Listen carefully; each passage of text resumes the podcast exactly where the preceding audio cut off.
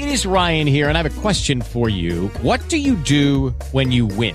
Like, are you a fist pumper? A woohooer, a hand clapper, a high fiver. I kind of like the high five, but if you want to hone in on those winning moves, check out Chumba Casino. At ChumbaCasino.com, choose from hundreds of social casino style games for your chance to redeem serious cash prizes. There are new game releases weekly, plus free daily bonuses. So don't wait. Start having the most fun ever at ChumbaCasino.com. No purchase necessary. Group. Void were prohibited by law. See terms and conditions. 18 plus. Hello, it is Ryan, and I was on a flight the other day playing one of my favorite social spin slot games on ChumbaCasino.com. I looked over the person sitting next to me, and you know what they were doing?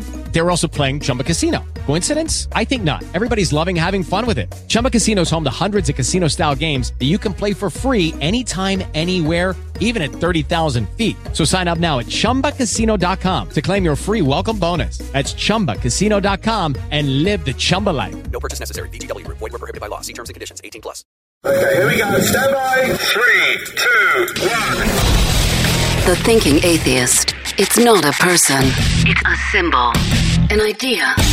The population of atheists in this country is going through the roof. Rejecting faith, pursuing knowledge, challenging the sacred. If I tell the truth, it's because I tell the truth, not because I put my hand on a book and made a wish. And working together for a more rational world. Take the risk of thinking for yourself. Much more happiness, truth, beauty, and wisdom will come to you that way. Assume nothing. Question everything. And start thinking. This is the Thinking Atheist Podcast, hosted by Seth Andrews.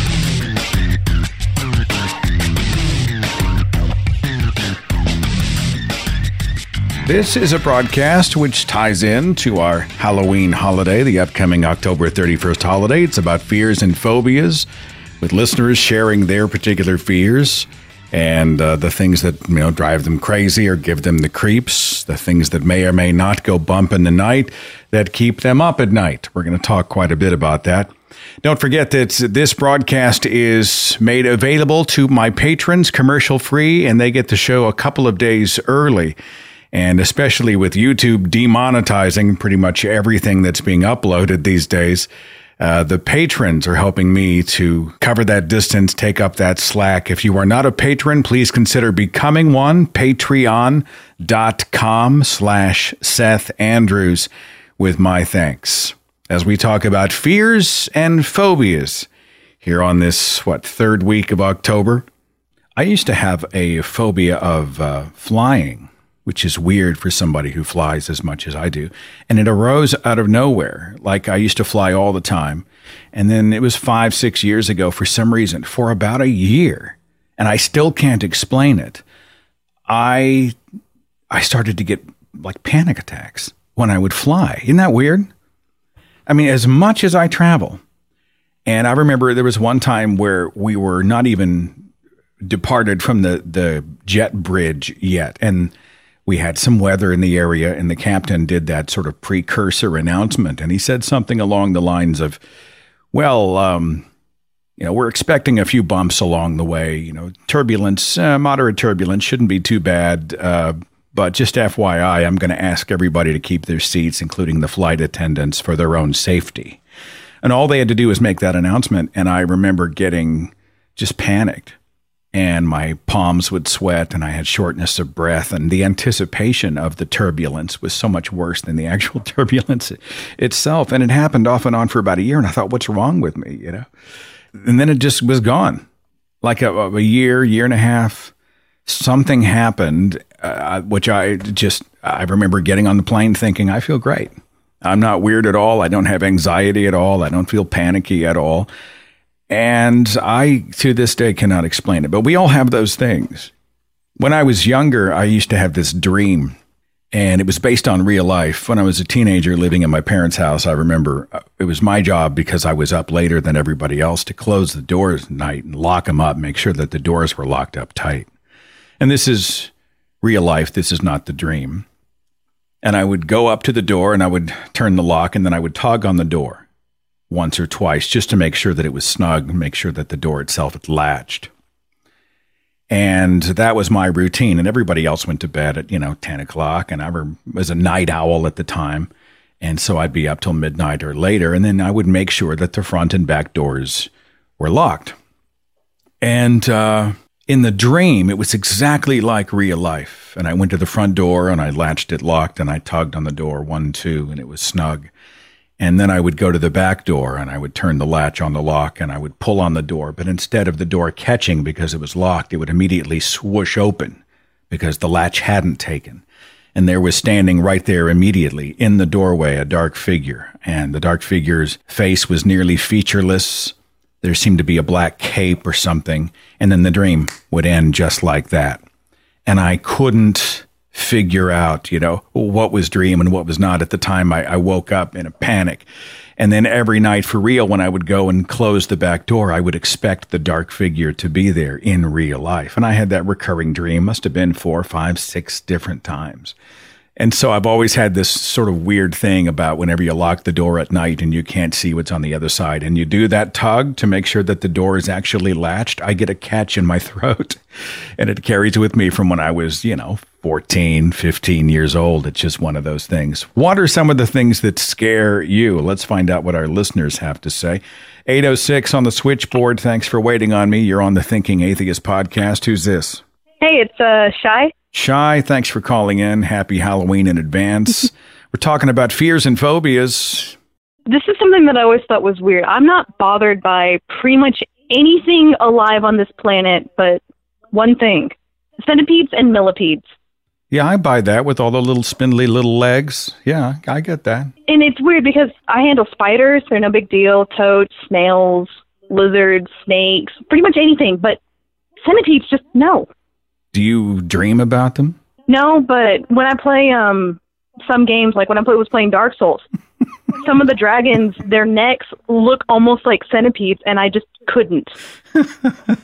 Dark Souls has a dragon that reminds you of a centipede. Uh, the way their neck, I want to call them scoops almost. They have like these bits coming out of their neck going down that looks vaguely like a centipede, and I just could not look at them for more than a couple seconds at a time. Did you finish the game or did you just opt out? Oh no, I finished. Yeah, yeah. Push I made sure to kill them just so I wouldn't have to look at them. Face your fears. All But right. another weird phobia I have that I didn't I don't understand at all is I'm afraid of being on the open ocean, but I have no idea why. Being like just the idea of being out there on the open ocean in a boat or out of a boat, it just I can't do it. That's actually pretty common.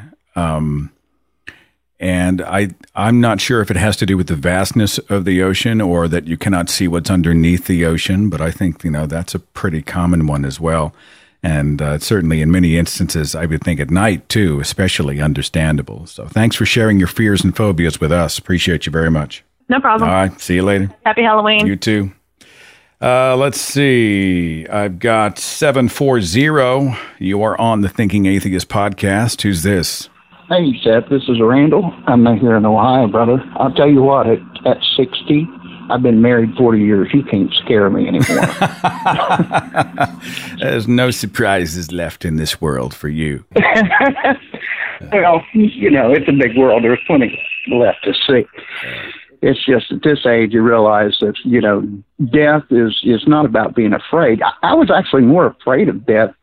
Give you a little backstory. I kind of was indoctrinated into the religious situation at about 10 and fully into it at 20. And I had questions. I just never could get the answers. Of course, the internet wasn't as available as it is now. The information age has certainly changed that for everyone. And the fear of death is universal. We all have that, but I don't fear it now. What I fear most is leaving people behind. I think we share that. I was afraid of death when I believed in heaven and hell, even when I thought I was going to Exactly. heaven. And now I'm not afraid of death at all. I'm a little weird about the process of dying because so often it's traumatic and can be painful. And, you know, the idea of suffering, that's tough. Yeah, it's the idea of how you get there is more important than the actual event itself. You know, three minutes and then you're done. Yeah, someone So- said uh, it says it's like it was before you were born. And once I heard it framed that way, I thought, you know, uh, was it Twain who said I hadn't been inconvenienced one bit about my non-existence before, and I should be about the same afterwards? That's a huge paraphrase. Forgive me. but nothing really shakes you up, huh? Not much at this point, you know. I mean, but once you've been on this rock a while, you you begin to realize that you know there's not much to be afraid of. Now you put into an, a different environment, a different situation. You're in the wild or you're stuck. Yeah, it, you're going to be a little out of your. When you get put out of your element, is when you become fearful. Famously, they said you had nothing to fear but fear itself. But still, yet that can become very, very real Yeah. in a multitude of ways once you get outside that box of comfort. Well, I appreciate your perspective on it, and happy happy Halloween, my friend. Yeah, happy Halloween to you. Take care, and uh, good to talk to you. I really appreciate you guys. You've done a fabulous job at the Thinking Atheist. I want to give you some props on that, you and you. and Aaron and all the guys. And God bless. Well, let me rephrase that. I get what you're saying. I'm grateful. Yeah, it's still see how permeated it still is in the Do the mindset, even at this age. Yeah, yeah. I'm so grateful for you guys, and I have a, always been a big fan of Hitchens. And man, I tell you what, he just lays it down, especially when he's mad taking those glasses off and on. Buddy, have yourself a good Halloween, and we'll talk to you again sometime. All right, take it easy. We'll see you later.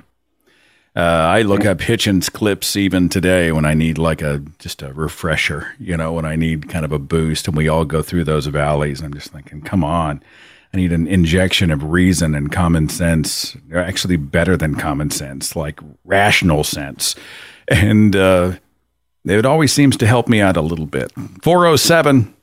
Thanks for waiting. You're on the Thinking Atheist podcast. Who's this?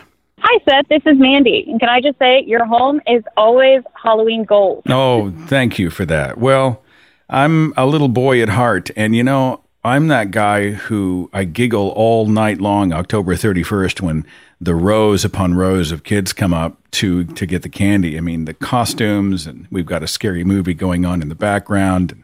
I'm just a huge fan of the day, so I have to sort of, I guess I overcompensate by showing out with my Halloween decorations at home. But thanks for the kind words. I appreciate that. Of course. So I'm a little embarrassed to say mine, but I'm just going to own it. Um, I have a huge, completely unrealistic fear of gnomes. I'm sorry. no, I'm not laughing at you. I know it sounds ridiculous, but you know, when I was little, my dad had a gnome in our backyard, and it was just kind of like you know those paintings where the eyes just like follow you.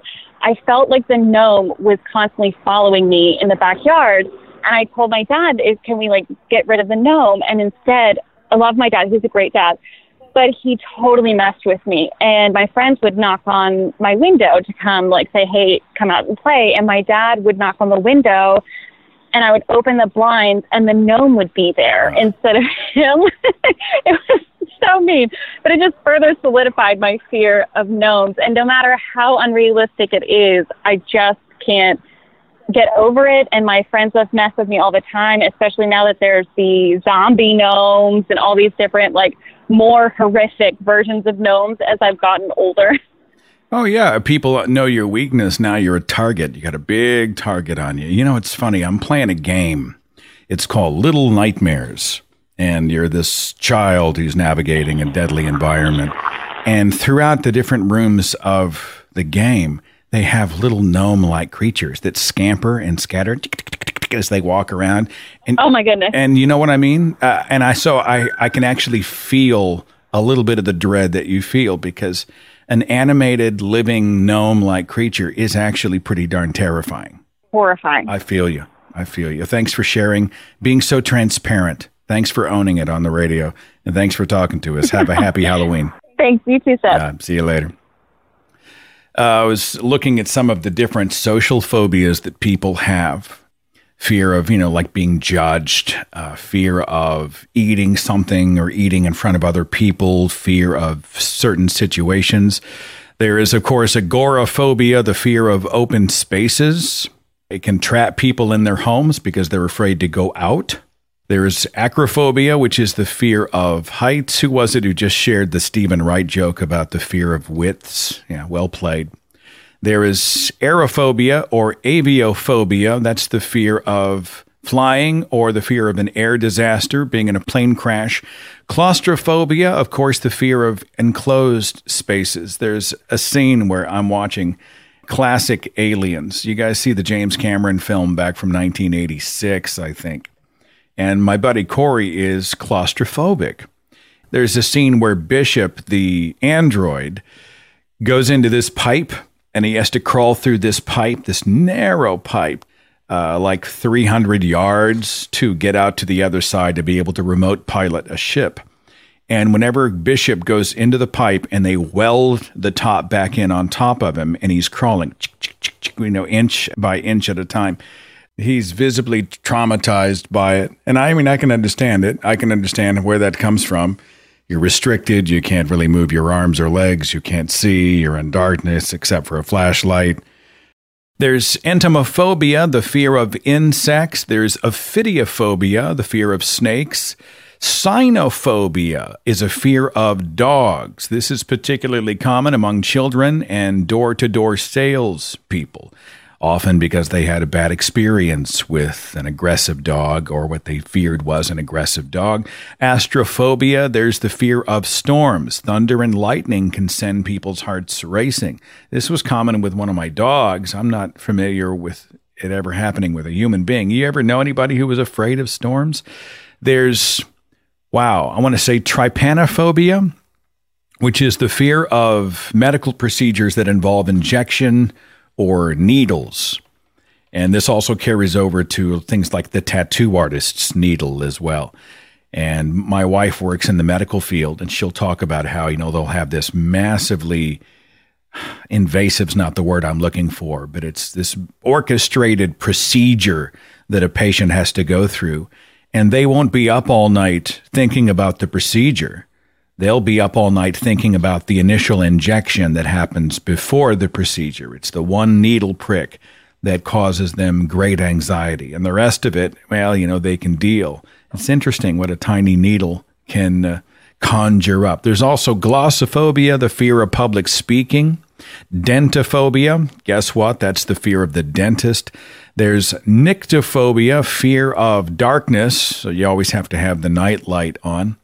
I had read, as far as the social phobia, once that teenagers have a social phobia, and it's worse than the fear of death. And for teenagers, it is the fear of being embarrassed. Embarrassed, like called out in front of a classroom or humiliated in front of your friends, one of those types of things. I wish I could source that. I, I don't take it to the bank. Let me do some digging and see if I can find the actual data or you can find it and perhaps send it to me. But it was uh, the fear of being embarrassed for young people was actually greater for a lot of them, greater than the fear of dying, like in an accident or something. The fear of being embarrassed trumped that one. I thought it was an interesting observation. Real short break. When I come back, we'll go back to the switchboard and talk more to our listeners about the things that creep them out. Hang on. Lucky Land slots, you can get lucky just about anywhere. Dearly beloved, we are gathered here today to. Has anyone seen the bride and groom? Sorry, sorry, we're here. We were getting lucky in the limo and we lost track of time. No, Lucky Land Casino, with cash prizes that add up quicker than a guest registry. In that case, I pronounce you lucky. Play for free at LuckyLandSlots.com. Daily bonuses are waiting. No purchase necessary. Void where prohibited by law. 18 plus. Terms and conditions apply. See website for details.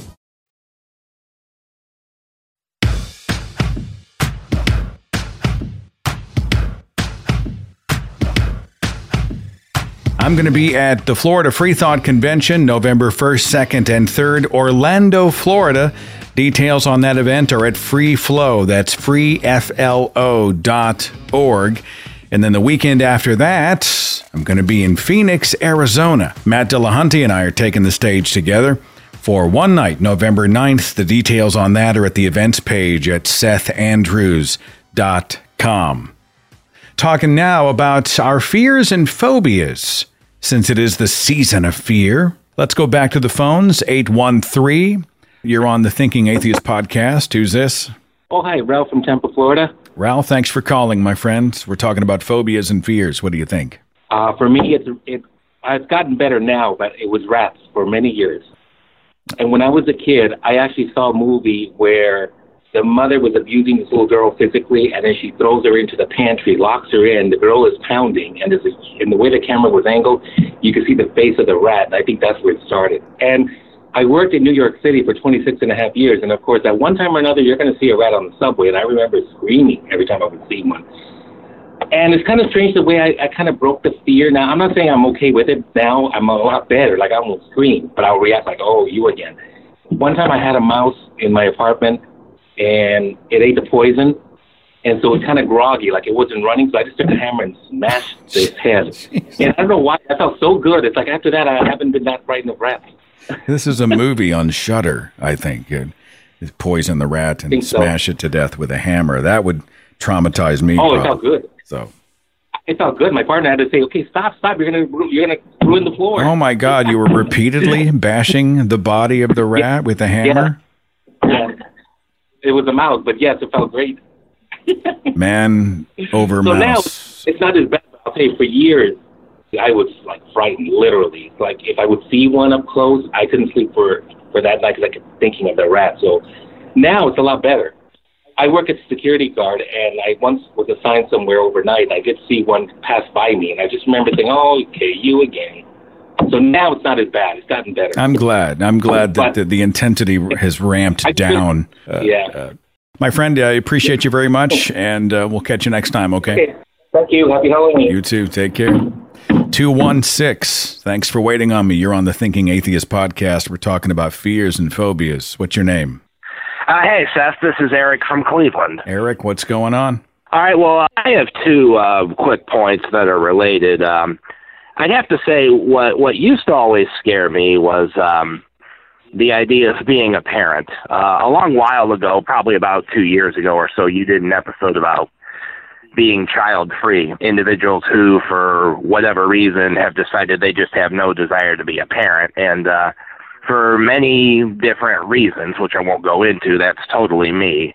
Now, I should be set because thanks science for this thing called a vasectomy, but uh, what scares me now is this attack on reproductive rights that we're seeing here in the U.S., especially women's reproductive rights, and attack on abortion rights. Yeah, I watching just- what's I happening in Alabama right. and, and um, I think Missouri as well. We've seen shades of it in Florida and Arkansas, even Oklahoma. I. Ohio too. Yeah. I'm in Ohio, Ohio too.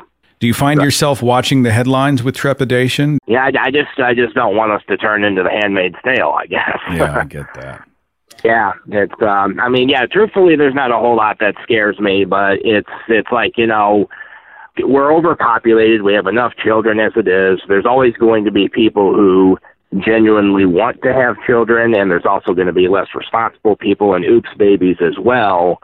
I just don't think it's right that um, you tell a woman she has no right to an abortion or even a more permanent method of uh, contraception to begin with and it just makes me wonder, you know, um, I what kind of battles would I be fighting if I was a woman? Because it doesn't seem as difficult for a man. So, yeah, I guess there's not a whole lot that scares me, but that just the, the this whole battle on reproductive rights and especially women's reproductive rights just kind of has me freaked out for the sake, not for my sake, but for the sake of our future. Fair enough. Good point. Thanks for the call, my friend. Hey, thanks for taking my call. You bet. Take care. I mean, I find myself every day watching the news with that Picard look on my face where he says, damage report, you know, damage report. How bad is it today? 956. Thanks for waiting. You're on the Thinking Atheist podcast. Who's this? Good morning, Seth. This is Tony calling in from Birmingham, Alabama. Welcome, my friend. It's good to uh, talk to a heathen in the deep south. We're talking about fears and phobias. What do you think? Well, my fear when I was a kid, it's going to sound pretty funny and ridiculous, but I grew up having a massive fear of balloons. Um, I guess the movie It has a lot to do with it because, you know, red balloons popping and shit coming out of them. And as I was only five at the time when the movie came out, so yeah, definitely played a huge role in me being terrified of them. I can imagine. I don't like balloons popping. You know, when someone takes their hand and they rub it on the outside of the balloon itself, and you hear that kind of, eh, you know, and the balloon. Uh, oh pop. yeah, that, that that little screeching noise and shit. Yeah. Yeah. that really, really gets behind my back, and it just makes my hair crawl. Yeah. Well, I didn't mean to take you to that dark place. I'm just saying I feel you. Oh no, no, you're you're you're, you're good. You're good. Okay. Uh, but yeah, that's uh, it, it's probably now more of the surprise pop that comes from it because I'm sometimes, you know, I I'll I'll be sitting down and then I have a kid in front of me playing with a balloon and I'm still looking at a distance like, no, take that shit out of way. so yeah, that's that's my fear right there. All right. Thanks for sharing it and have a happy Halloween. All right, thank you. Take it easy. 308. Thanks for waiting. You're on the Thinking Atheist podcast. Who's this? Hi, Seth. This is Amanda from Middle Nebraska. Hi, Amanda. I had the pleasure of meeting you in Lincoln just recently. Oh yeah, yeah. It was a great tour stop in Lincoln. We had a lot of good people out, and it was great to hang. So, so we're talking fears. I mean, are you afraid of anything? Well, it's the more cliche one, and to follow up that red balloon one from just a second ago, it's kind of it related as well. Growing up, I kind of blame my dad for letting me in the background watching the movie It when it first came out, or I guess the mini series from years ago. But clowns used to terrify me plenty when I was a child. Totally understandable. I've got an entire chapter called Clown in my Ghost Stories audiobook where we talk about the fear of clowns and, and how that they used to put paintings of clowns in hospitals and pediatric wards thinking that they were cheering up the children and then finally when they got into the research realized that they were scaring the shit out of the children and they had to go replace the clown paintings Recently, at the clinic here where uh, I go in the pediatric area, they had clown carousels hanging from the ceiling up until maybe about three years ago. I did not like looking down that hallway. oh hell no i wouldn't be doing it No, not in any way. But I've kind of overcome that clown fear in recent years and dressed up as one for Halloween when my coworker told me she didn't think I'd be able to do it. And I love special effects makeup, and Halloween is my favorite holiday as well. And uh, I sent you a picture a few years ago, too. Uh, I remember. I remember you would overcome your fear, and I said, "Send me a photograph so I can see what you did." And it was really ornate. It was really well done. Thank you, thank you. I love the uh, foam latex prosthetics that you can glue to your face like they do in the movies and really make a creature come true. And now I'm just fascinated in the most creepy clowns that I can possibly find. You overcame. So now it might be more of an obsession. you overcame. Well, I'm glad to hear that, and thanks for uh, thanks for sharing it with us. You know, you're not the only one out there who's been weirded out by clowns, especially with stuff like American Horror Story and Twisty the Clown. And there's some Oh, yes. scary ass clowns out there. they still make me kind of go ick, but now I'm a little more fascinated with them than scared. Awesome. Well, you give us hope and you empower us with your words of encouragement. And you have a happy Halloween. Okay. thank you. All right. We'll see you later. You too. Um, bye. It looks like an international call 63. Who's this? This is Matt from the Philippines. Appreciate you calling in, my friend. We're talking about the month of October and the Yeah. time of scares and phobias Yeah. and things that freak us out. What do you think? Yeah, actually, I have anxiety. Uh, it's more of an anxiety than a fear. It's um, it's the anxiety, or, or you would say fear, of being idle, of not being able to do anything, being helpless, or be, not not having any activity to do. So that upsets me. Is I think it that's the best word for that. the fear of, of being idle or the fear of being useless? it's idle and helpless. Uh, being idle in a in a sense, there's nothing for me to do. I, I just get agitated and sometimes even have panic attack you know, if I'm not able to do anything productive. Also, uh, when I feel helpless, when, for example, I'm waiting for certain news that would affect me uh, personally greatly, just drives me up the wall. Yeah, I think that's a relatable one. You know, you're going to get a diagnosis or somebody's going to make this decision or you may or may not get the gig or the job or the decision in your favor. And so you've got to wait. That, that's the. I've actually I've been sent to our office clinic before, and I think I've actually been sent to the hospital once for the for having anxiety at that. It doesn't help whenever they leave you hanging for days at a time waiting for the quote unquote results to come in, right? Yeah, it just builds up, builds up every minute. I, I don't know why I put results in just- scare quotes there. Why did I say quote unquote results? The actual results come in and you've got to wait for them. Yeah. I just actually wanted to discuss one more thing. Yeah. Since I'm from the Philippines, we don't have Halloween. We actually have All Saints Day and All Souls Day, which is actually on the 1st of November and 2nd of November, respectively. It's a It's it's Catholic. a mostly a Roman Catholic Christian holiday where, yes, mostly it's been handed down from I think from the Spanish. So on the every 21st, actually on the 31st, usually a lot of people go to the seminary and stay there overnight. It's like a it, it's it's very packed. It's like a, a holiday, a beach holiday where every plot has almost every plot has tents and uh, mats and on the first, people gather to the plot of their loved ones and basically have a get together there. Hmm. There's actually also Pizza Hut, KFC, fast food basically in, in, inside the cemetery on the on those holidays. Well, you know, a lot of people don't know that Halloween is stands for All Saints Eve.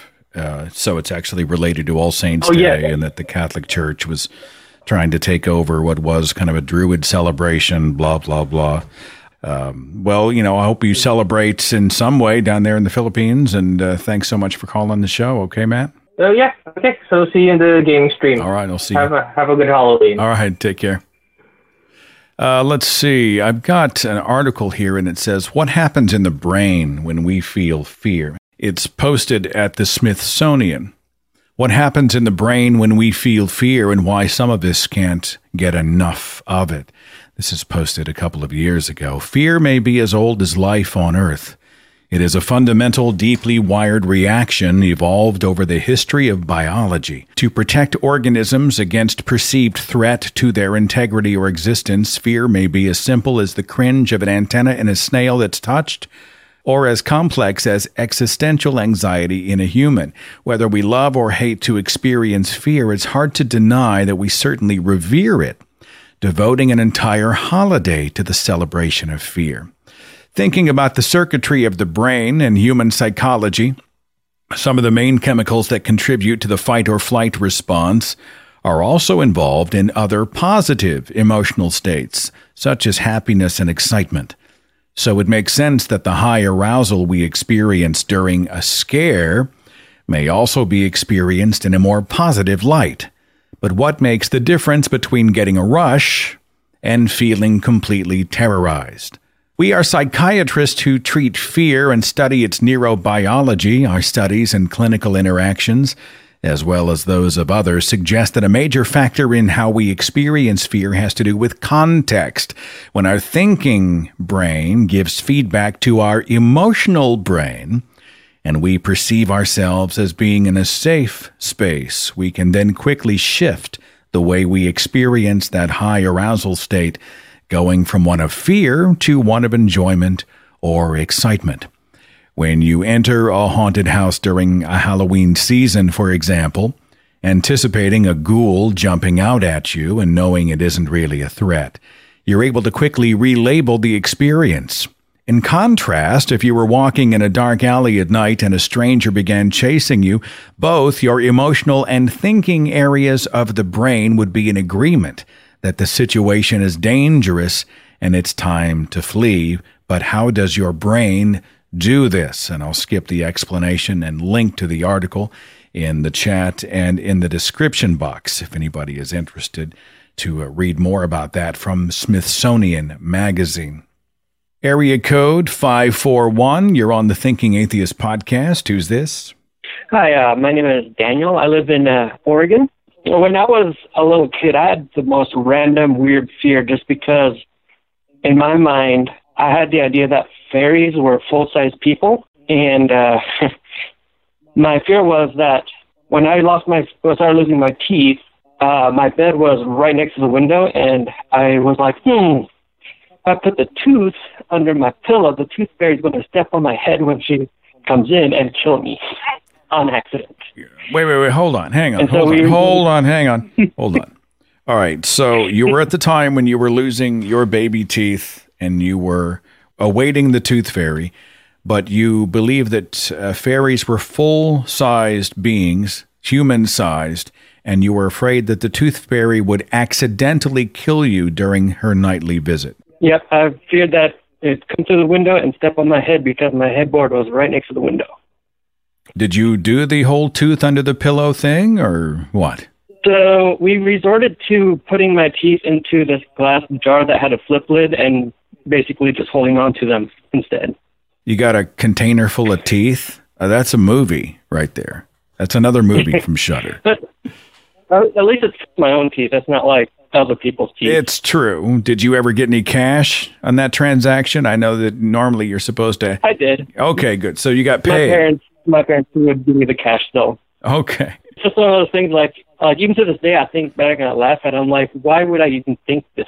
Well, I, I, you know, I think a lot of us have irrational things that pop into our brains that you know we wonder, well, how did I get there, and, and why did that get implanted, and why am I thinking about it or even obsessed with it? And it was, you know, it's one of those things. Plus, when you're kids and your imagination's on crack, you know, and you haven't lived, you know, like my earlier caller to be 60, where you've seen so much and you've kind of been able to tuck all that stuff away. It's, yeah, it can be very affecting. But thanks for sharing it, my friend, and thanks for calling the show. And thanks for taking my call. I really enjoy your content. Appreciate you very much. Thank you. Area code 440. Thanks for waiting on me. You're on the Thinking Atheist podcast. Who's this? Hello, this is Beth. Hi, Beth. And I have an irrational phobia of cats. I have a good reason for it. What did a cat Um, ever do when I to was you? About, a lot of things, actually. When I was about two, my parents moved into a new house, and the previous homeowners gave their old cat to the next door neighbor. And this cat would stalk me. I have a memory of running away from it, looking over my shoulder, and it leapt through the air, and I just fade to black. And then I'm sitting on my kitchen counter while my parents fuss all over it. wow. So I, there was a second instance where I was on a tricycle and it was charging straight for me.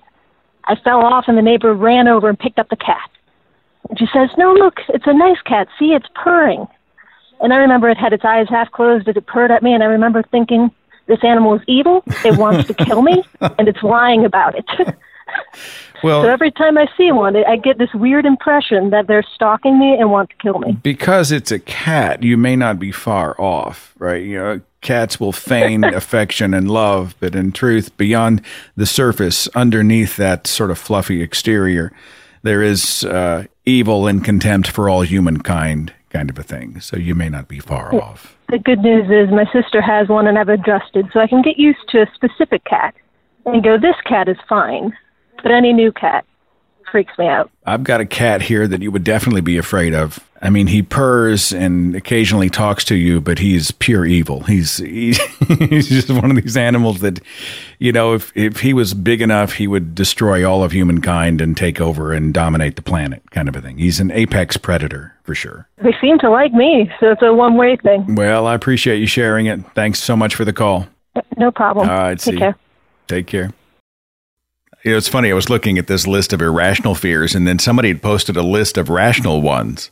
Like, here's the shit we ought to really be afraid of stuff like government corruption and polluted drinking water and high medical bills and climate change, air pollution, terrorism, somebody stealing your identity, credit card fraud, biological warfare, uh, people you love becoming ill or dying, getting hit by a drunk driver, losing your job, nuclear accidents or meltdowns. Of course, this in the wake of the HBO miniseries Chernobyl, somebody breaking into your house, the fear of sharks, the fear of devastating hurricanes, earthquakes, tornadoes, insert natural disaster here. Jesus, the more you read this list, the more you just want to hole up in your house, lock the door, binge something on Netflix, and never go outside again. But we all know that's no way to live.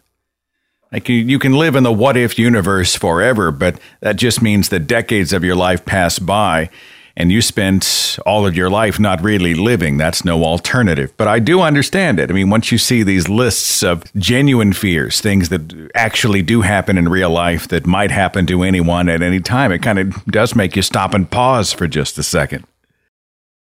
903. Thanks for waiting on me. You're on the Thinking Atheist podcast. Who's this? Hey, uh, this is Steve from Tyler, Texas. It's good to talk to you, Seth. What's up, Steve? We're talking about phobias and fears. What do you think? First and foremost was uh, sleep paralysis. Like I don't have it so much as when I was younger, but man, that that can be something that can shake you up in a quick, quick minute.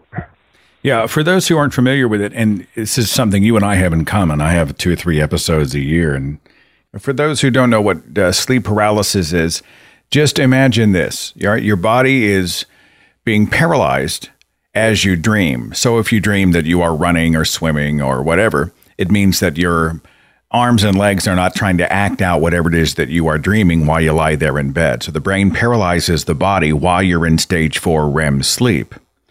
But during sleep paralysis, what happens is is that you are almost awake, but your brain has continued to paralyze the body and you start to sort of halfway sense the bedroom around you and then you hallucinate. Many people say that they see shadowy figures looming above them. They feel a pressure on their chest and so they panic. They're unable to move, so they panic more. And it's just a terrifying experience for anybody who's been through it. It's called sleep paralysis. That's a pretty accurate description, do you think, of sleep paralysis? Oh yeah, man. Like uh, especially especially when I was a kid. I mean, I deconverted like a couple years back, but at the time, yeah, yeah, I was I was I'd I'd be like nine, ten, and I I would seriously were like would seriously think like, oh crap, there are some demons right there. Definitely one of those things that'll uh, scare the ever loving crap out of Well, you. Well, you know, it's it's interesting too that when you are raised to believe in a spiritual plane and demons and devils, that it can feel like a spiritual attack. So if you're a person who who lives in that sort of religious cocoon and you wake up, you're paralyzed, there's something crushing your chest, and there's a presence in the room, you will often tell yourself that it was a devil or a demon or a wicked spirit and you had been mm-hmm. attacked spiritually in the night. And people well, often there's a documentary called The Nightmare about sleep paralysis. And you can tell because the more skeptical realize that it's, you know, this is a natural phenomenon, explainable. And the more spiritual people are the ones who are talking about how it's, you know, beings from another plane kind of thing. But it's easy to call it demons when you believe in God and the devil, right? Yeah, no kidding, man. My friend, I got to move on. Thanks so much for the call. I appreciate you. Thank you very much. I enjoy stuff, and you take care. All right. On the show roster coming up here in the uh, next few weeks, we're going to do a just a caller driven you pick the topic show. Uh, those are always fun because you just never know what the listeners are going to bring to the table.